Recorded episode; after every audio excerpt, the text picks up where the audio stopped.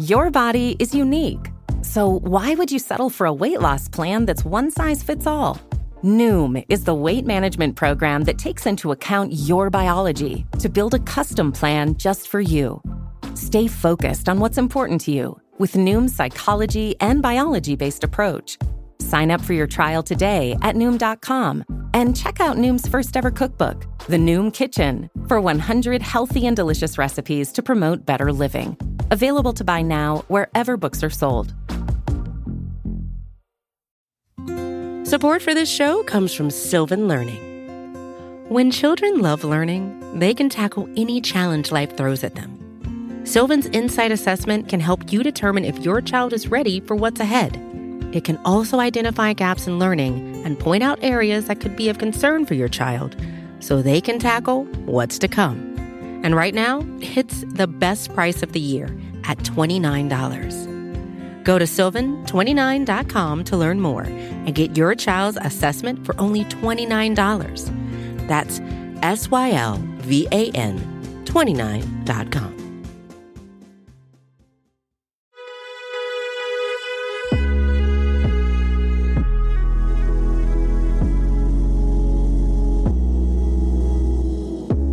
Hello and welcome to the Longform Podcast. I am one of your co hosts, Evan Ratliff. We are off this week for the holiday. Actually, the holiday was last week, but we tape a week ahead, so technically we were off last week for the holiday. In any case, because of that, we have an older interview for you the 2021 conversation I had with Mary Roach. She is the author of books like Stiff and Bonk and Packing for Mars. Her book that was out at the time was called Fuzz When Nature Breaks the Law. I had a lot of fun talking to her, and we thought that everyone could use something a little lighter at the moment. So here it is from 2021 myself and Mary Roach.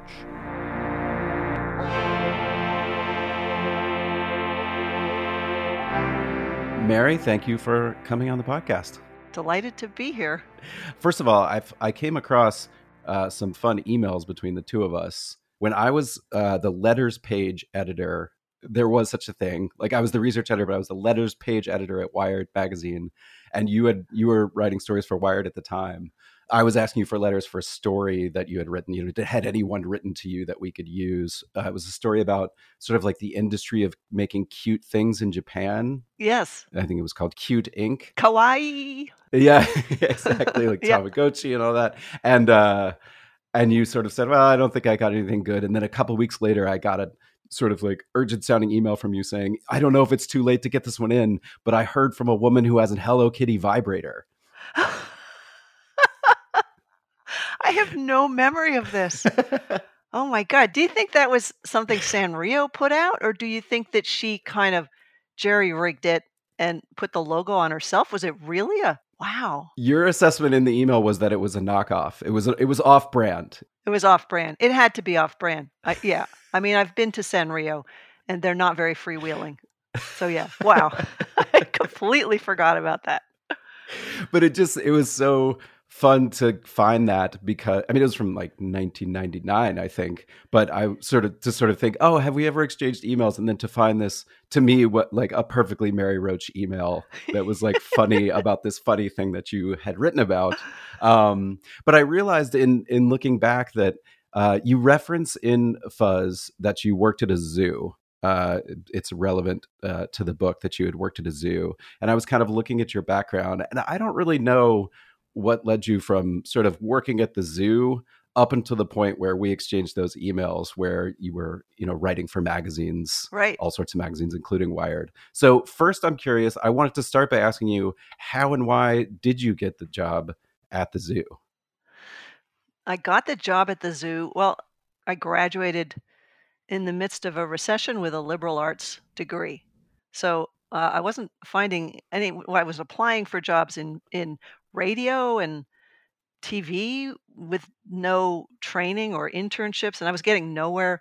And then I, I kind of thought about writing, and I decided I would volunteer uh, my services. So it was actually the San Francisco Zoological Society, which is a nonprofit that supports the zoo in its own dysfunctional way. And um, uh, so I was I wrote to them and said I'd like to volunteer for the public affairs office, and it turns out they had a half time job open.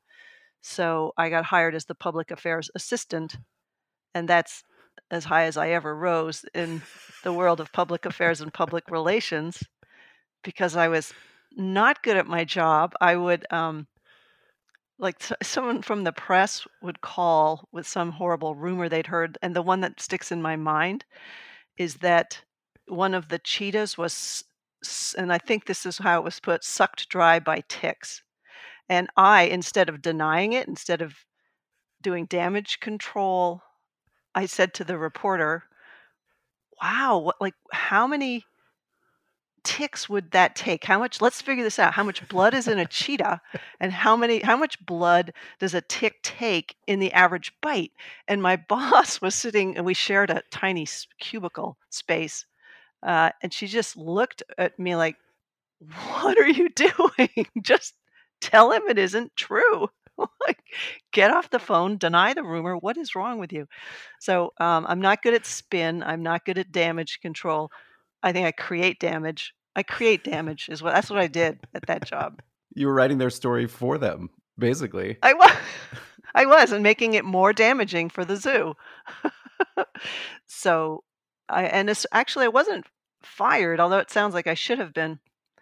Um, the job went to full time, and I didn't want the full time job because I had started freelance writing for the San Francisco Examiner Sunday magazine which is was called Image, and that was what much more fun. These were reported pieces. I mean, you know, not not important pieces, not particularly great pieces, but they were fun. And I started there, and then and then an editor from that magazine went on to this magazine Hippocrates, which was a really good, really smart magazine about health and medicine. And I wrote for them as a contributing editor for about 15 years. And um, that's really how my career, sort of as a writer, gelled, I think, that magazine. From the beginning, were you interested in writing about science? Because I've read uh, in other places where you said you didn't take a single science class uh, when you were in college. Uh, that's true. Actually, I took astronomy because it was a gut and everybody got an A.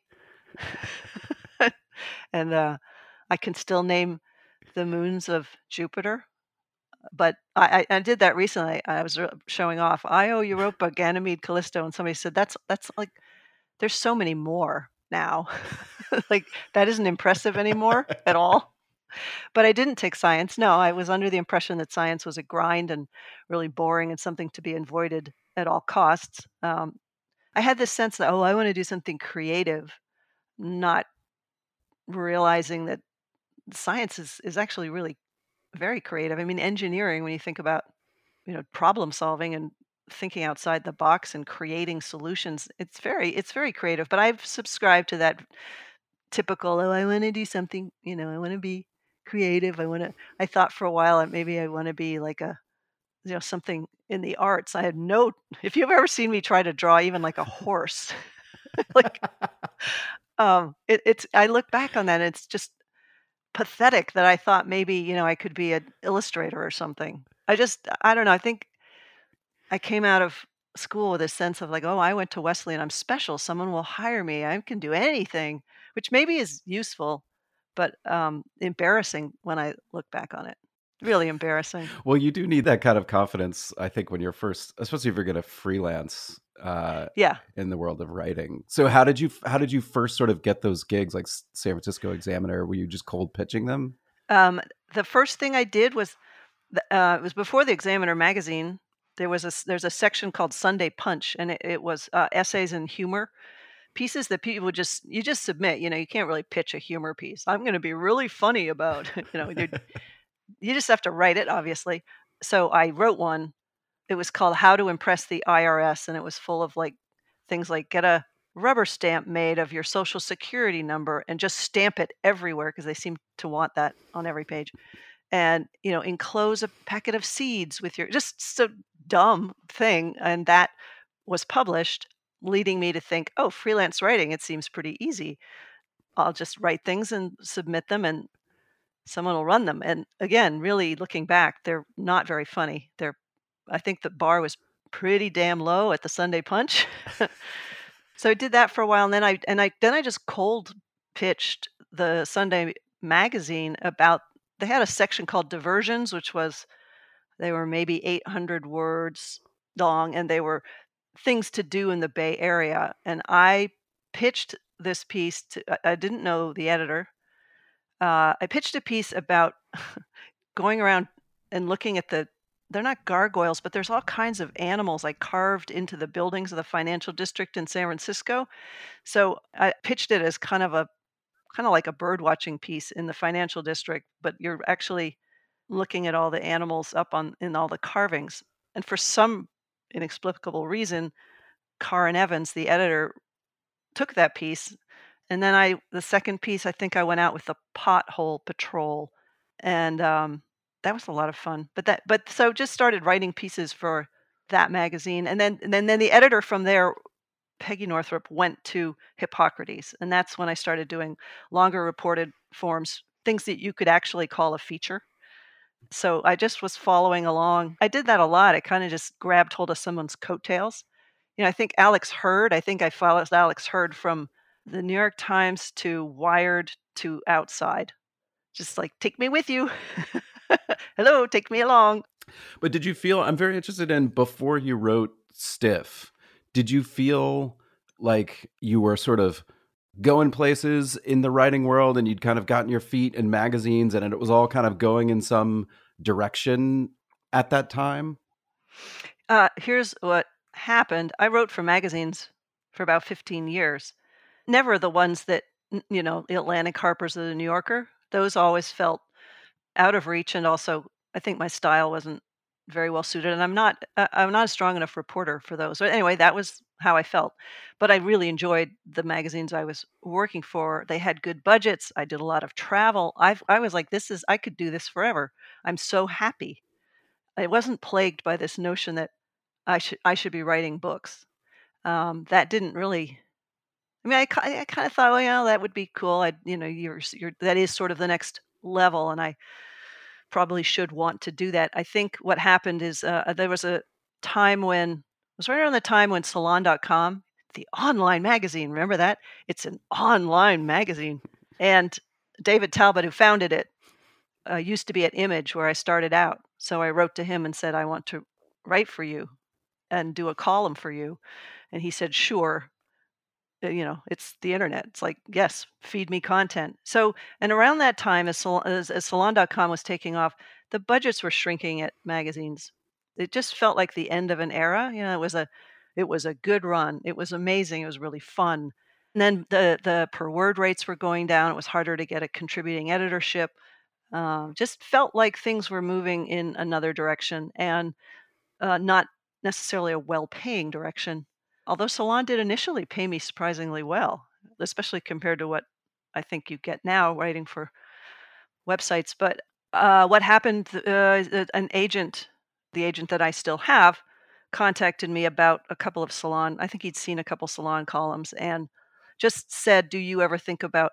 And he didn't say a book. He said a a book length. I don't know. He had a word for it that wasn't books. I, I didn't actually know quite what he meant at first and then I realized he was studying about books, and I I was kind of ah, yeah maybe so. I don't know what I you know I said I don't know how I I can't you know I've never written more than five thousand words or six thousand words. I can't even imagine ninety thousand words. And he said, well you know just think about it. And he and he told me to take a look at which columns had the highest hit rates, and there were a couple that had to do with cadaver research that had high hit rates. And he, my a- future agent, said, well why don't you think about that as a book? And I remember saying, or thinking anyway, boy, that is a really terrible idea for a book. Who the fuck goes into a bookstore, looks at all the new nonfiction books, and goes, oh, yeah, this one here, this one about the cadavers. I think that's what I'm going to read next. I mean, I just, it just seemed like a bad idea, but I went ahead anyway, because what do I know? And he sold it. And then that was that. That's how I came to writing books it's amazing that you didn't think it was a good idea. I mean, I feel like when I think about a table full of books, like that cover, like the toe tag body is an iconic narrative nonfiction cover for me. Oh yeah, I fought against that cover. Really? I fought against it. Yes. I said two. I had two objections. Um, one was that it was derivative of Six Feet Under, which it was a little. It looked that way, and I also knew that research cadavers don't have toe tags. I even didn't like the title because nobody who works with cadavers, who's a you know med- biomedical type of person, uses the word stiff. It's a very you know cops in the morgue. So I felt like the title and the cover and the toe tag. Such anyway, it was like never listen to authors about titles and covers. Um, fortunately, they talked me out of that. I mean, they didn't ignore me. My publisher's always pretty good about listening to me and behind my back rolling their eyes. Yeah, it's good that they didn't listen to me. And that had it, that book had an earlier cover before, which was very weird, which was changed at the last possible second. It was a shaved head guy lying apparently dead, face down, with a typewriter here in front of his head, and he's typing kind of spastically like a dead person might type. And then coming out of the typewriter, it says stiff. Uh, you know, there's the title. So it kind of made it look like I'm like Mary Roach is a dead bald man typing. It was, it was, and it was very gray and it was very. I just thought it was sort of funny, so I didn't care. But then um, someone at Borders actually said, "We like this book and we will put it in the original Voices program, but not with this terrible cover." So at the last possible second, my publisher went in and changed the cover, dealt with my complaints, and then put the thing out.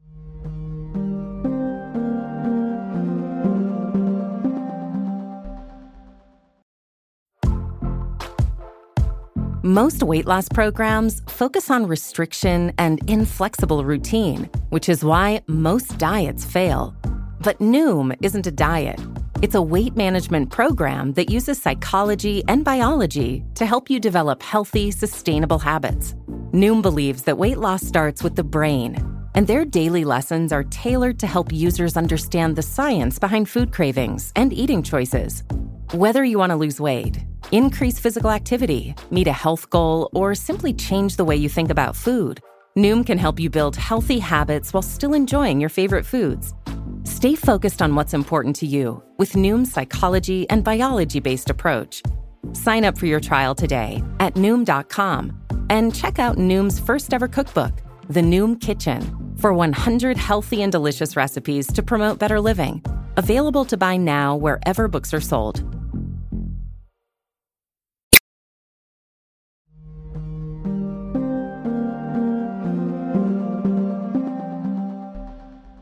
You remember what your your sort of expectations were when the book came out? Oh, yes. While I was working on the book, even, I would wake up at night thinking, no one, no one's going to buy this. No one's going to buy this book, read this book, like this book. My publisher has spent this money that they're never going to earn back. I'll never be able to write another book. I just thought um, I had very, very, very low expectations. You know, I, I was at a party during, I think, toward the end of phases of writing the book, and this woman who I don't know that well, I, she said, "What are you working on?" And I told her about Stiff and what it was about, and she she said in this really condescending voice, "Let me ask you something. Who's going to buy this book?"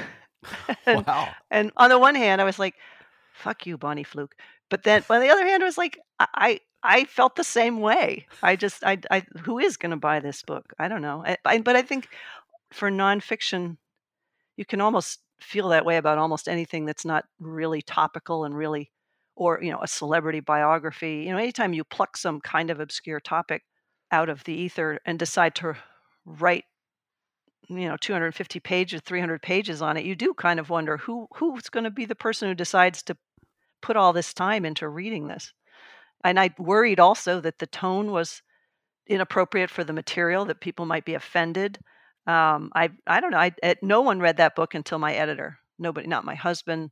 No, no one read that book. So, and that of course amps up the anxiety. And and when it did take off, did that make you sort of then reevaluate and say, okay, let me let me figure out what I did that did cause people to like it, or did you try to not think about it and just move on to the next one? I think I realized that. Well, what happened with that book came out in April and it didn't make the New York Times bestseller list until August, and they had to do the book tour in two chunks because so few people would book me because I was an unknown and the book wasn't. it was doing okay, but it wasn't, you know, hitting any lists. So they booked it in two sort of chunks, and I was in Colorado, and my agent called and and said, in his characteristic kind of deadpan, "Yeah, so you made the list," and I uh, honestly didn't know what list he he meant. I was like, you, you were stressed. well, what list? So, and I think that the the fact that it took from April to August, there was a word of mouth situation with that book. I just think I think the combination of the subject matter and my tone and my I guess my personality in writing it, I think that was a surprising combination. And in fact, the thing that I had worried about that it might be offensive or inappropriate uh, was the thing that made people talk about it and the reason that it did well. So I kind of relaxed about my tone. And also, you know, I just figure I'm just going to do what I think is best. And then I've got an editor. So if I cross a line, she can take it out. And she did. And, and I assumed that that would be the case with Stiff, that she would just cross out lines, paragraphs, whole chapters that she thought were offensive or inappropriate. But she didn't dial it back much. And, and I think that was frightening. But after the first book, I, I kind of saw that that was that what I was doing was okay, which is good because I don't know how to do anything else. Sometimes I think I think, oh, I for my next book, I'm going to do some sort of deep dive, you know, where it's one long narrative all the way through, and it's going to be. I remember when Seabiscuit came out. For some reason, I was thinking, why don't I do something like Seabiscuit? that was just hilarious to say the word Seabiscuit. Also because there's we used to get our kegs when I lived in a big flat at Seabiscuit Liquors. anyway, I remember thinking I should be doing that kind of thing where it's like a you know really deeply reported one story, you know, and I would think about it a lot and then just go i'm just i don't have those goggles i don't have i don't see the world i mean i probably step on those stories all the time i trip over them and i don't see them for what they are i'm just not able to do that for whatever reason. But I I think about it sometimes. Just looking back over the books, you know, it can feel to the reader like you just kind of happily wander the world following your curiosity and then like a big you grab one big idea and then you grab the next big idea. But i'm always interested in when you when you're trying to come up with the next idea for the next book do you feel sort of like under pressure to do it? Or you sort of have a have a range of options you're choosing from and you're exploring each one a little bit? Oh god wouldn't i love to be one of those people with the the to-do list of like 10 great book ideas? I know this this guy he he had he had this list a 100 book ideas. A 100 and a uh, hundred he had a 100 book ideas i think you know, a lot of them were just you know noodling kind of off the top of his head but I, I don't have one. I don't have one and it can take me almost a year to settle on something. And there's a lot of anxiety that goes into that and dead ends and and I'll report I'll, I'll I've spent a couple months reporting things that went nowhere. And people people I've, for the past month I've been talking about fuzz and invariably for radio or television they say you know oh what inspired the story and they want a soundbite I know they want a short answer and I don't have an origin story I just I, I gave some thought to just making up an origin story but I don't like I'm I'm committed to the truth. I wanted to say, you know, I was I was attacked by wolverines in New Hampshire as a child. and I couldn't do it. I and I so I have to I, I go, well, yeah, well, I started out as kind of interested in this forensics lab up in Ashland, Oregon, the National Wildlife Forensics Laboratory. And this and basically it was this woman, Bonnie Yates, who'd written a paper and a law enforcement guide on how to detect real versus counterfeit tiger penis and and I got anyway the way I come up with book topics is I I have a couple of appealing chunks and then I think what book would you put around those chunks and I, I've told this story before and I think people who I think a lot of people don't know what ad I'm referring to but I'm going to tell you anyway because it's how I work okay there's this ad for Kohler you know they make plumbing fixtures bathroom fixtures sure yeah okay so there's the, there used to be this ad on television where this really pretentious man walks into an architect's office and he's carrying a faucet, a Kohler faucet, and he plunks it down on the desk and he says to the architect, Build a house around this. It's like, what an asshole. Anyway, but I end up like with for packing for Mars, my faucet, my Kohler faucet was, well, I had two faucets. I had reported a story for Vogue magazine because, incredibly, given what I wear, I was a contributing editor at Vogue for a while. And um, I had done a piece on bone loss and I was bored with the topic, so I decided to call some astronauts. I called this guy William Thornton, who is also a, med- a physician. We went off topic because so many things that astronauts know about are more interesting than bone loss. And he told me about this video training toilet that they have at Johnson Space Center, which is a toilet with a video camera facing up and a closed circuit TV mounted right on the wall there so you can see the view of your asshole as you're sitting down because it's like teaching you how to dock with the toilet because it's not that easy. It's a small hole and you're not really sitting, you're just kind of hovering. and and I remember thinking there's no way I can work this into a Vogue story, is there? There's just it's off topic and it's Vogue. Anna Wintour does not share my sensibility at all. And so I just stashed it in the back of my brain and it sat there. And then later I heard about the bed rest facility, which is where NASA pays people to lie in bed for three or four months without getting out, even to go to the bathroom. They have to use a bedpan. They're studying bone loss, muscle wasting, etc. And I was like, the bed rest facility, that is a really surreal place. So then I had, so then I've got these two things, and that, I'm like, okay, what book do you build around that? And that's how Packing for Mars happened. I never thought I would like to write a book about our efforts to put man into space. You know, I never, I was not particularly interested in space. I, I didn't even see the moon landing. I was, I was 10 years old and I didn't even watch the moon landing. I was like out playing with the neighbors and I don't know. I just, so I'm, so I'm, I never have a topic. I just start with a couple irresistible things and, and build it out from there. What were the Kohler faucets for for fuzz?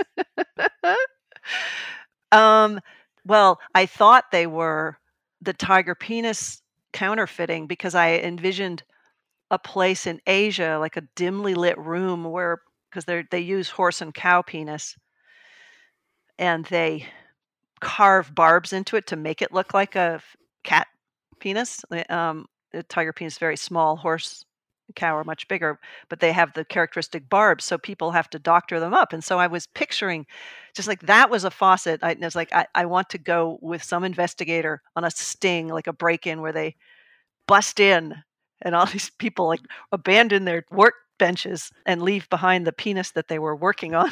and uh, so I tried to set that up. And the guy, they did find the guy who knows about this and knows where, you know, which markets these things were sold in but he was about to retire. So, you know, my faucet got turned off there. Uh, so there's that one. And, and, and also it, I, it didn't, I mean, this, it morphed into, you know, instead of wildlife as victim, wildlife as perpetrator. So I kind of turned it inside out.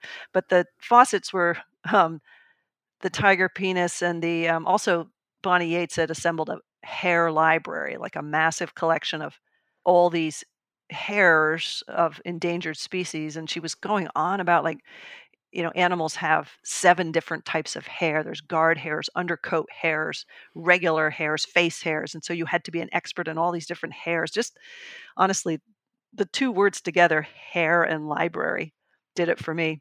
So I, those were the faucets but i didn't know what the plumbing system was i didn't know what the pipes were that would connect it is a terrible metaphor and i'm not going to let it go yeah let's keep going so yeah, and then I, you know, I uh, there was a there was a faucet in the form of. I heard that before this uh, agricultural. This was over in the realm of agricultural crime, but I was like, okay, nature. It's somehow tied in with nature. Uh, I heard about um, this crime that is actually really called Grand Theft Avocado, which is before the Super Bowl because there's so, so much guacamole is made for the Super Bowl. People go in and steal huge, just truckloads of avocados from farms. And I loved that. And I wanted to go out on a sting where they were going to catch these bastards right before the Super Bowl. But I was you know, dealing with the sheriff's department. No one returned my calls. They didn't sort of share my enthusiasm. Also, for any kind of wildlife crime, I could not be present on an investigation legally. So that's a dead end for me because I, I like to be there. I like to report in person and be able to have those wonderful scenes and characters and dialogue and and I couldn't do that. So that's when I kind of turned it around and the other faucet for the actual book was uh, this book, The Criminal Prosecution and Capital Punishment of Animals, which was written in 1906 and is a very bizarre book that chronicles some very bizarre practices in the 15, 16, and 1700s. Animals put on trial, held in prison, executed for their crimes. That kind of made the whole idea of animals as quote unquote criminals kind of gel in my head. But of long, see, see now, if you were a if you were a TV reporter and you said, "What inspired this book?" How long did I just talk about that? Fifteen minutes. You can just see them going like, "Holy crap! Shut her up." That's all the time we have. That's all the time. Yeah, exactly. Plus, I often interrupt myself and because I can't. I'm, I get so excited about telling I, I know how to tell the you know the difference between tiger penis real and fake and i go off on this tangent and, and the fact that the people who sell it in chinatown they're selling deer cow and horse and they know that and they sell it as lesser tiger penis and everyone knows but they don't care it does this so i go off on that tangent too and it has nothing to do with my book it's not even in the book but i can't seem to help myself you mentioned, you know, the sheriff's department didn't share your enthusiasm. Yeah. And I'm interested in when you you get a lot of time with people, you know, the people that end up in the book, like the forensics investigators for, you know, bear maulings and cougar maulings and then uh you know elephant attacks in India. What is your approach to them and how do you sort of get them to share your enthusiasm when they do? Usually what I do is if someone's hesitant or they say no, I try to kind of break down what it is that is making them uncomfortable. Like I may say, we can do a fact check, which doesn't mean I'm going to show them the whole chapter, but I'll do a fact check of the facts. If they're still hesitant, I say, you know, you can check, I'll read you your quotes. Uh, so you don't have to worry that I'm going to misquote you. So just when people when people say no, I think they're not they don't really mean no, they just mean I don't I'm not sure. And and it's my job to kind of break that down and see what why they're uncomfortable and try to make them more comfortable.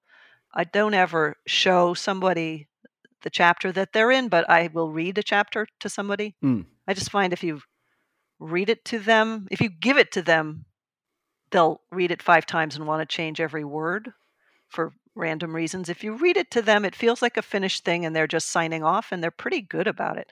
Um, so it's rare that I have to offer that kind of assurance. Usually it's just, um, I think it's my enthusiasm and my excitement about it because I, if I'm not enthusiastic or excited about what they do and the trip that I want to take and uh, the time that I want to spend with them, if I'm not enthusiastic about it, you know, I shouldn't even be doing it. So, so, and I think that enthusiasm you know, it, it reads as I really find what you do fascinating and important, and I want to share it with people. So I, th- I think that people respond to enthusiasm. Mm-hmm. It's not fake enthusiasm, but you know, I send emails. I'm I usually give it three tries. I find that people don't like to say no, and if you make them do it three times, they'll um, they'll often change their mind. I just wear them down to a stub. Uh, it's usually not a problem. It's usually the problem is usually that they're they're not going to be doing they finished this project that they were working on that sounded so interesting and they don't have anything coming up so mm-hmm. it, they're suddenly not somebody that i am pursuing so avidly and do you feel confident that you can always you can sort of always find a scene i noticed when in, for fuzz when you for instance you went to india and you had you know you had one contact that you spent all the time with but then you had another one where you said uh, basically you had never been able to arrange an appointment with this person, but figured if you showed up, they would talk to you, and they did in this kind of funny, yeah, uh, funny way. And is your assumption like I'll just if I get a trip somewhere and there's someone to talk to, I can make something out of it, or do you have trips that go you go and come back and just nothing? There's nothing there. For a book, I've never gone and come back without anything because um, well, I'll give you an example from Packing for Mars. NASA was doing a cadaver sort of crash test. They were they uh, had to do with ca- uh, space capsules crashing down in an off nominal, as they say, way like sideways, the way that they're not supposed to, and what would happen to the occupant with the hard parts of the spacesuit smash into their shoulder and shatter their shoulder. They just didn't know, and a crash test dummy wouldn't give them that information because that's designed for head on or sideways, not like space capsule hitting the ocean. So they had to do some cadaver work, and because stiff was a popular book, and my readers are like, "When are you going to do Stiff 2? It's like, well, I got to have this chapter. But NASA was very uncomfortable with it. NASA's just not comfortable with death at all. Full stop. And they kept saying, "Oh, mm, yeah, the people at Constellation are are saying no," and I'm like, "No, they're not. I talked to them. They want to do it." This the public affairs office kept saying these things. And they said, "Oh no, it's you know, it's the researcher at OSU as the equipment. He doesn't want to do it." I said, "Oh, I know him from Stiff. He's delighted to do it." And then finally, the woman goes, "Mary." It's not any one thing, it's just everything. You'll have to accept that the answer is no, which of course made me be like, I'm going to fucking get there. So I called the researcher at Ohio State and he's he said, "Mary just show up." Just show up. So I sh- I did fly there the day of the test and showed up and the researchers were there and they're like, "Oh, hi, what's your name? Who are you?" And I'm like, "Oh, I'm Mary Roach. Uh, I'm an author." And and they're like, "Mary Roach." And they run down the stairs to the this other office. They stop where the cadaver is being wired up for the test, and they tell the grad students, "Don't speak to her." And they run. It was amazing. Like I knew that this, if you know, it's like NASA. You can have this scene go either way. It's up to you because this scene will be in the book. And I think that the public affairs woman kind of knew this because when they called her and said, Mary Roach is here, she said, Lynette Madison was her name. She goes, Mary Roach is there. Oh, just talk to her. So, uh, and that happened with the Japanese space agency as well. Uh, uh, they said yes initially to a uh, it was a psychological test in a space capsule simulator where they gave people all kinds of weird challenges and to see, and they were being observed by psychiatrists. And they said, "Yeah, you can be there." And then, like four days before, the public affairs woman wrote and said, "Oh, I know we said this. I'm so sorry you can't be there." So I said, "Well, I have a ticket and it's non-refundable, so I'm I'm coming and I'm hoping that you can set up a meeting with whoever it is that's uncomfortable and we'll find a way to make this more comfortable for everybody." So I was prepared to sit in a hotel room at Tsukuba Science City, um, just harassing the public affairs woman until she set up a meeting, which she finally did. So um, I have gone places without an interview set up uh, and it, it is harder to it. Well, it's hard to say no three times. It's very, very hard to say no to someone who's flown halfway around the world and is outside your office. So I, I have resorted to that sometimes. I'm not proud of it. no, you should be proud of it. Had to be done. Your your your story from NASA makes me think I would read a compendium of just your interactions with uh, with PR people over the years for these books because I was I flagged one in Fuzz where you're writing about you know cars interaction with wildlife and accidents and then you you talk about self-driving cars and the issues that yeah. could arise and then you write something like uh, i tried to contact google's public relations google waymo their self-driving cars public relations person but she refused to have relations with me. Yeah she was she was so bad and i kept i, I just because it was fun for me i kept emailing her and after like the fifth one i said are you okay? I'm worried that you're ill i hope you're okay and the, I mean, the, when you first call Google the, the self-driving car, people they're like, "Let's get you down here and drive you around." That's like NASA would be like, "Let's get you here to ride the rover." With Waymo, people are like, "Let's get you down here," like you're going to get in this vehicle and just be blown over by the fabulousness of what they've done and forget all about what what it is that you even wanted to know. You're just kind of like, uh, okay, I don't want to ride the rover. I don't want to. Stop it. but I do love those. I remember for in Gulp, uh, this book was written some time ago when fecal microbiome transplants, as they're now called, FMTs, were just starting out. And I went when one was being done, they were gathering the material and processing it, and they used an Oster blender. And so I, because it was a really good blender, so I contacted the Oster communications office, and I'm like, I just wanted, you know, wondered how you felt about being the blender of choice for fecal transplants. And the woman, you know, she wrote back in this, thank you for reaching out. After talking to our product communications department or whatever department, we've decided, eh, she didn't say not to comment, but it was just a classic corporate communications bullshit reply, which I included in a footnote. And they should own that, don't you think? The Oster people own it, people. Well, this is This is your attitude from being the PR person from the zoo who just believes that the PR person should just answer your question the way you want it answered. Exactly. Exactly. That's, that's how I did it. I think it's the right way. Everybody else seems to have it wrong. One of the things that I love about your writing is that you're just sort of this incredible companion for the reader to go along with. Like we're just always along with you and you're having little adventures and learning about things and we're learning about things. And I'm interested in the interplay between that and what it would actually be like to go along with you because there's a kind of inverse relationship sometimes where if you have a bad experience, I as a reader have a have a great experience. Yes. Like I really enjoy reading you write funny about something that's terrible that happened. Yeah in some sense, the the more awkward, the worse things go, the least expected, most embarrassing or disgusting.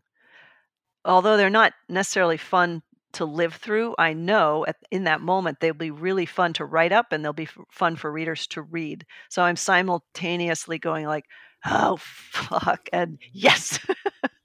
like the NASA, you know, those guys literally running down the steps and into this other little side room to call public affairs. I'm like, at this point, I don't care if I get to see the cadaver test because you just handed me a really fun scene. I mean, it did, I didn't put that in because it, you know, they relented and things went the other way. Um, but you know, the, the I'm often spending a couple days to a couple weeks sometimes in a place with people, and ninety percent of that is you know, not interesting, not getting. You know, I'm writing up a just a tiny percentage. Uh, you know, it may be a moment, it may be two minutes out of a week, you know, that ends up as a scene. So to have someone tag along, I, I, it would it would be so so dull for them because just the the you know all the downtime between those magical moments uh, if you have to have that and you know and sometimes people say like oh you should you know you should be shooting video while you're there and then we could do a tv project and, and i'm like if i've got to be worried about lighting sound what the scene looks like i mean that the the none of the spontaneity will be there. Yeah. And, uh, people will feel uncomfortable they'll feel like they're on camera which they are or they're being oh, we've got to get to a quieter spot. I mean this is why i've, I've not done any of that. I because I I feel like it it'll it'll spook the moment. And do, how do you start to know when you're getting close to being finished? Um, it's largely intuitive. Um, I may go the first six months of a book project not having a clear sense of what the book is even about when I finally realize, okay, that's what this book is about, and I know what the parameters are, so that means this chapter doesn't really fit, and or um, in reporting these chapters, somebody told me about something else going on, and I know that I know that I want that. It has everything to do with how interesting and how much of a how fun is the narrative for this material. So it's it's almost like you know the greatest hits. So there there'll be you know things I'm considering that you know I I thought would be interesting, but turn out not to make the cut. And you know, and sometimes it's the something that I'd done the setup on, they'd end up not doing it. I was gonna, I wanted to, I want to be trained as an egg addler because I wanted to do this chapter on Canada geese. And what's interesting about egg addling, which just means shaking the egg so the embryo isn't viable, and there was all this work done on how to tell from without breaking the egg, how far along is it? It's basically a, a, a goose abortion chapter because there's, you know, if it floats, that means there's more egg than goose, and it's uh, so small that it's considered, you know, first term. And it's tricky because you have to time it right. If you do it too early, the geese will just lay another clutch. So you have to. It's a very complicated thing and it's it's and it's lovely because it's it's humane it's like rather than you know rounding up the geese in the middle of the night and putting them in a co2 box and killing them they're trying to figure out i mean there's people who are really working hard to uh, not kill the canada geese and even not to kill canada geese in the egg but i couldn't nobody's doing egg addling anymore it's expensive to train people it's hard to time it right it's just too much work and there's other things that they're doing now but so I was like, you know, if I can't become an, if I, and also the other thing about egg addling is you're out there and you're simultaneously with your bucket floating your eggs and then you have geese that are and they're very aggressive they're charging at you and they tell you to bring an umbrella and you open the umbrella kind of like the batman what was it the, the penguin. Yeah you had this so you're like opening your umbrella at these attacking geese while you're floating and the geese are like what the fuck are you doing with my eggs in the bucket? And so that appealed to me very much. And then when i found that i couldn't i couldn't find anybody and i spent a lot of time contacting municipalities that had geese problems that had done addling in the past and they're like no we just move the nests or we do there's uh, there's other things they're doing so i just i just abandoned the goose chapter except for the goose shit footnote which had to be had to be in there you might also i feel like it's emblematic of your books that you you may literally be the only person who's ever with a disappointed voice said they're just not doing the addling anymore they're not doing egg addling I can't even get a gig doing egg addling. You have no idea how frustrated I was. I really was. I just had this scene and I wanted to make it happen. Uh, so I, yeah, it's just very disappointing when that doesn't work out. I want, to talk about, uh, I want to talk about writing for just a second.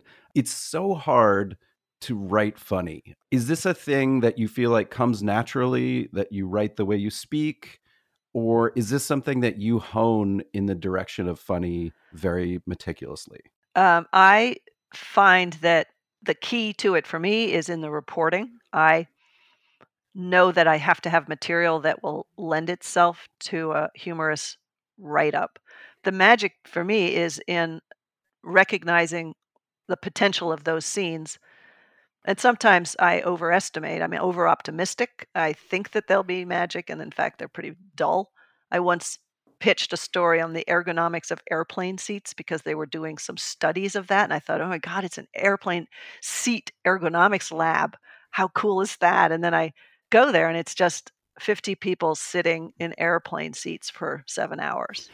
It's not very dynamic. Nobody was talking. I mean, the tedium of it was mildly interesting, but that's one where I, you know, I pitched it and I thought, well, what was I thinking?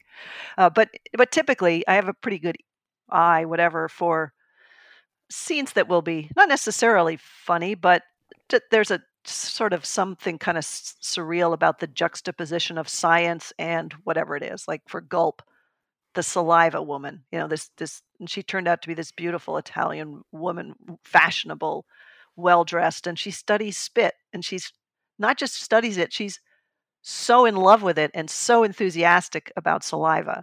And that day, I mean, that was just, I was just so happy to spend that day with the spit lady because I loved her. I loved her passion for saliva. I became a passionate advocate for saliva. I, you know, don't get me started on saliva. But that kind of combination of science plus some weird little slice of the world that we just never really thought about somebody dedicating their life to. Um, you you do you get a sense that that may be promising, and then once I have that pile of stuff, I, I it's it's easy to make it amusing. It's not so much. I mean, it's I think you'd be hard pressed to. I mean, they're not like lines, funny lines that much. Every now and then, I mean, they're often someone else's line, not mine. Uh, so it's it's. I don't think you know if I had to work for a late night show or something i'd be, be, i'd be fired on the second day i don't i don't come up with funny lines that like that so the humor is is very much based on the the situation the place that i go and the things that happen and and without that i'm i'm just flat i find there's a certain informality in your style that's partly there's a meta element. It's sort of like i'm writing a book. I'm making metaphors here for you. Like i'm doing i'm doing i'm trying to do this for you. There was a funny line in in fuzz about you were comparing a tree like the tree to a human body. Yeah. And then at some point you just say the widest part of the tree is called the bud and that is where the my metaphors come to an end or something like that. Yeah that's as, as far as i can take you with that metaphor. Yeah uh, yeah exactly um, i do i do like to kind of bring people into the process sometimes i think it i think it's kind of fun i i, I there's there's points where i've done that and i think i don't know is this too cute. I don't know. Uh, my editor will take it out if it's. I, I just trust her for some reason to if I've overstepped my bounds. So so I just throw this stuff in there. Are you still just sort of writing for your editor now? I mean, now you have a readership over these books who, you know, they're going to run out and buy your new book and they may have certain expectations of the things that they want in the book. Are those things in your head? What you know what a mary roach reader wants? Well yes only because i just picture all of my readers as me. It's like the john malkovich movie where he looks around the restaurant and everybody including the women they're all john malkovich. So i have i think that i just picture them as me i i, I don't know because there if you well, Twitter skews young anyway, so I know I have a lot of young readers, but I don't think it's I don't know what the demographic is. I think it's all over the map. So I don't have I can't really have an image of who that person is other than they're kind of like me. so um, that's who I'm that's definitely who I'm writing for. And I and, and interestingly, I, I wouldn't put my editor in that category. I mean, she's not somebody my editor is a she's published three volumes of poetry. Her poetry is in the New Yorker. She's written four novels. She's a beautiful, she teaches literature or, or writing at Columbia. She's passionate about fiction. She's she's not someone who would ever pick up one of my books, and yet she's a she's a wonderful. I mean, she's just a good editor. She could edit anything because she's because she's a good editor. She could edit anything, but she's not someone who I would imagine being like, "Oh, I love Mary Roach's books." So it's it's interesting that she's the first person and the only person who reads it before it goes out. Yeah, well, I mean, I guess it's if everyone else is you, it's good to have one person that's not you. exactly, exactly. She's the one. Like, every now and then, I do cross a line. I know you may find this hard to believe, and she's the one who goes in and just puts a diagonal line across that paragraph and writes no in the margin. Not like any reason why, just no. Like it like she like I don't even need to explain to you why this is not going to be in the book, Mary. Just no. And I and initially I'm like, "Hey, I love that part." Wait, no. And then then by the next day I'm like, "Yeah, she's right. She's right." and underlying I think a lot of your books is an idea that you're writing about things that people don't usually talk about. And I, I am interested in if there's a philosophy that underlies that, that that's a sort of belief of yours and that's partly what drives you to in certain directions in your reporting or that's just what's more fun uh, it is what's more fun and also I, I, it started with stiff partly because when i was thinking about books at the behest of this agent he said just think about you know books book topics and it seemed to me that everything you could think of, someone had written a book about. And cadaver research, cadavers in general, was something that nobody had written about. So I, I, I was, it was kind of like, oh, I'll do that. I'll, I got that one. I'll do that one. I don't mind. I don't have any sense of this is gross or uh, it didn't. It just seemed interesting to me. And it's and in these realms of the taboo, there's a tremendous amount of material that is really interesting, but the people have stayed away from and so it felt to me like this is some interesting material that's untouched. You know, it's kind of, I'm kind of a bottom feeder. It's down there on the bottom where people don't want to go. But if that's what it takes to find interesting new material, I'm fine with it. I don't care. I'm not easily grossed out. I don't feel that there's any reason why we shouldn't look at this. And over time, I started to feel that, particularly with Bonk, well, both Bonk and Stiff, uh, I, I felt that the taboo was preventing people from having conversations that it would be healthy to have. Mm. Um, whether it was, you know, what should I do with my remains when I die? Uh, not making that clear, and the family having to second guess, and and also people not donating their organs because they don't understand what that means and they're afraid of the unknown. And with Bonk, just you know, the people that brought sexual physiology into the laboratory and sort of studied how these bits and pieces work and what's happening when when people uh, when they don't work and people have unsatisfactory sex lives um, that that was a quite heroic thing to do and that when we turn away from things we don't we do ourselves a disservice. Even the fact i had a footnote in i don't even know which book but it had to do with those ribbons for cancer and there's no ribbon for anal cancer. You know there's no like no one talks about it. And i wonder does that translate to nobody researches it and nobody makes progress in that realm because we are uncomfortable with it. So, and and all you have to do to make people comfortable about something is just start talking about it. Just own it, talk about it in public.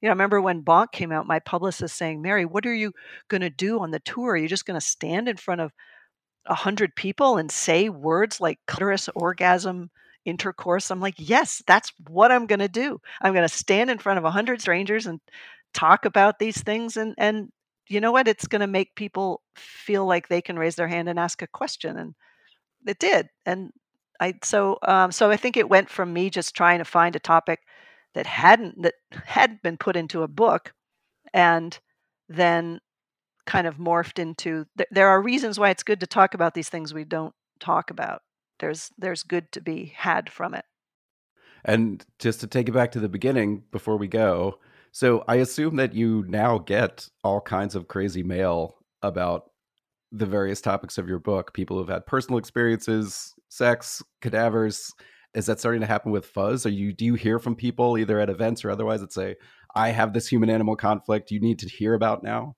A, a little bit, you know. I think less so because it's been almost entirely a virtual tour, and there it's not the same.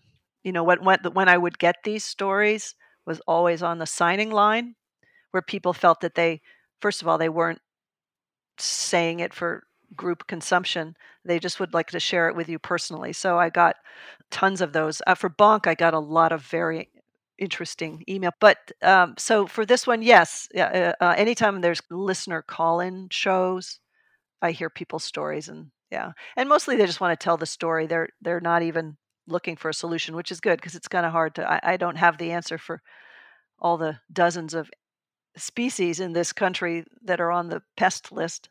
Uh, but it, but it is interesting to hear people's own experiences. I, I like that part of putting a book out. Just suggest egg addling for everything. yes, egg addling. Oh God, I'm gonna have to do a sequel. Just call it Egg. Egg is a good title, isn't it? That is a good title. Egg. Has anybody done a book called Egg? Probably a cookbook. Write it down. This could be it, Evan. Started here, and if so, now I have a tidy origin story. I'll back you up.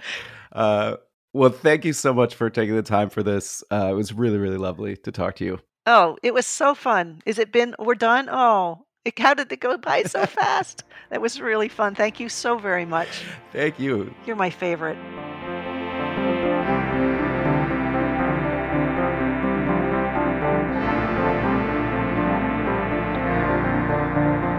That's all for this week's show. I am Evan Ratliff, and that was Mary Roach. Her book is called Fuzz. You can find it absolutely everywhere that you can buy books. Our editor this week is Seth Kelly. Susan Peterson did our show notes. My co hosts are Max Linsky and Aaron Lammer. Our show is produced in partnership with Vox. And thank you so much for listening. We will be back next week.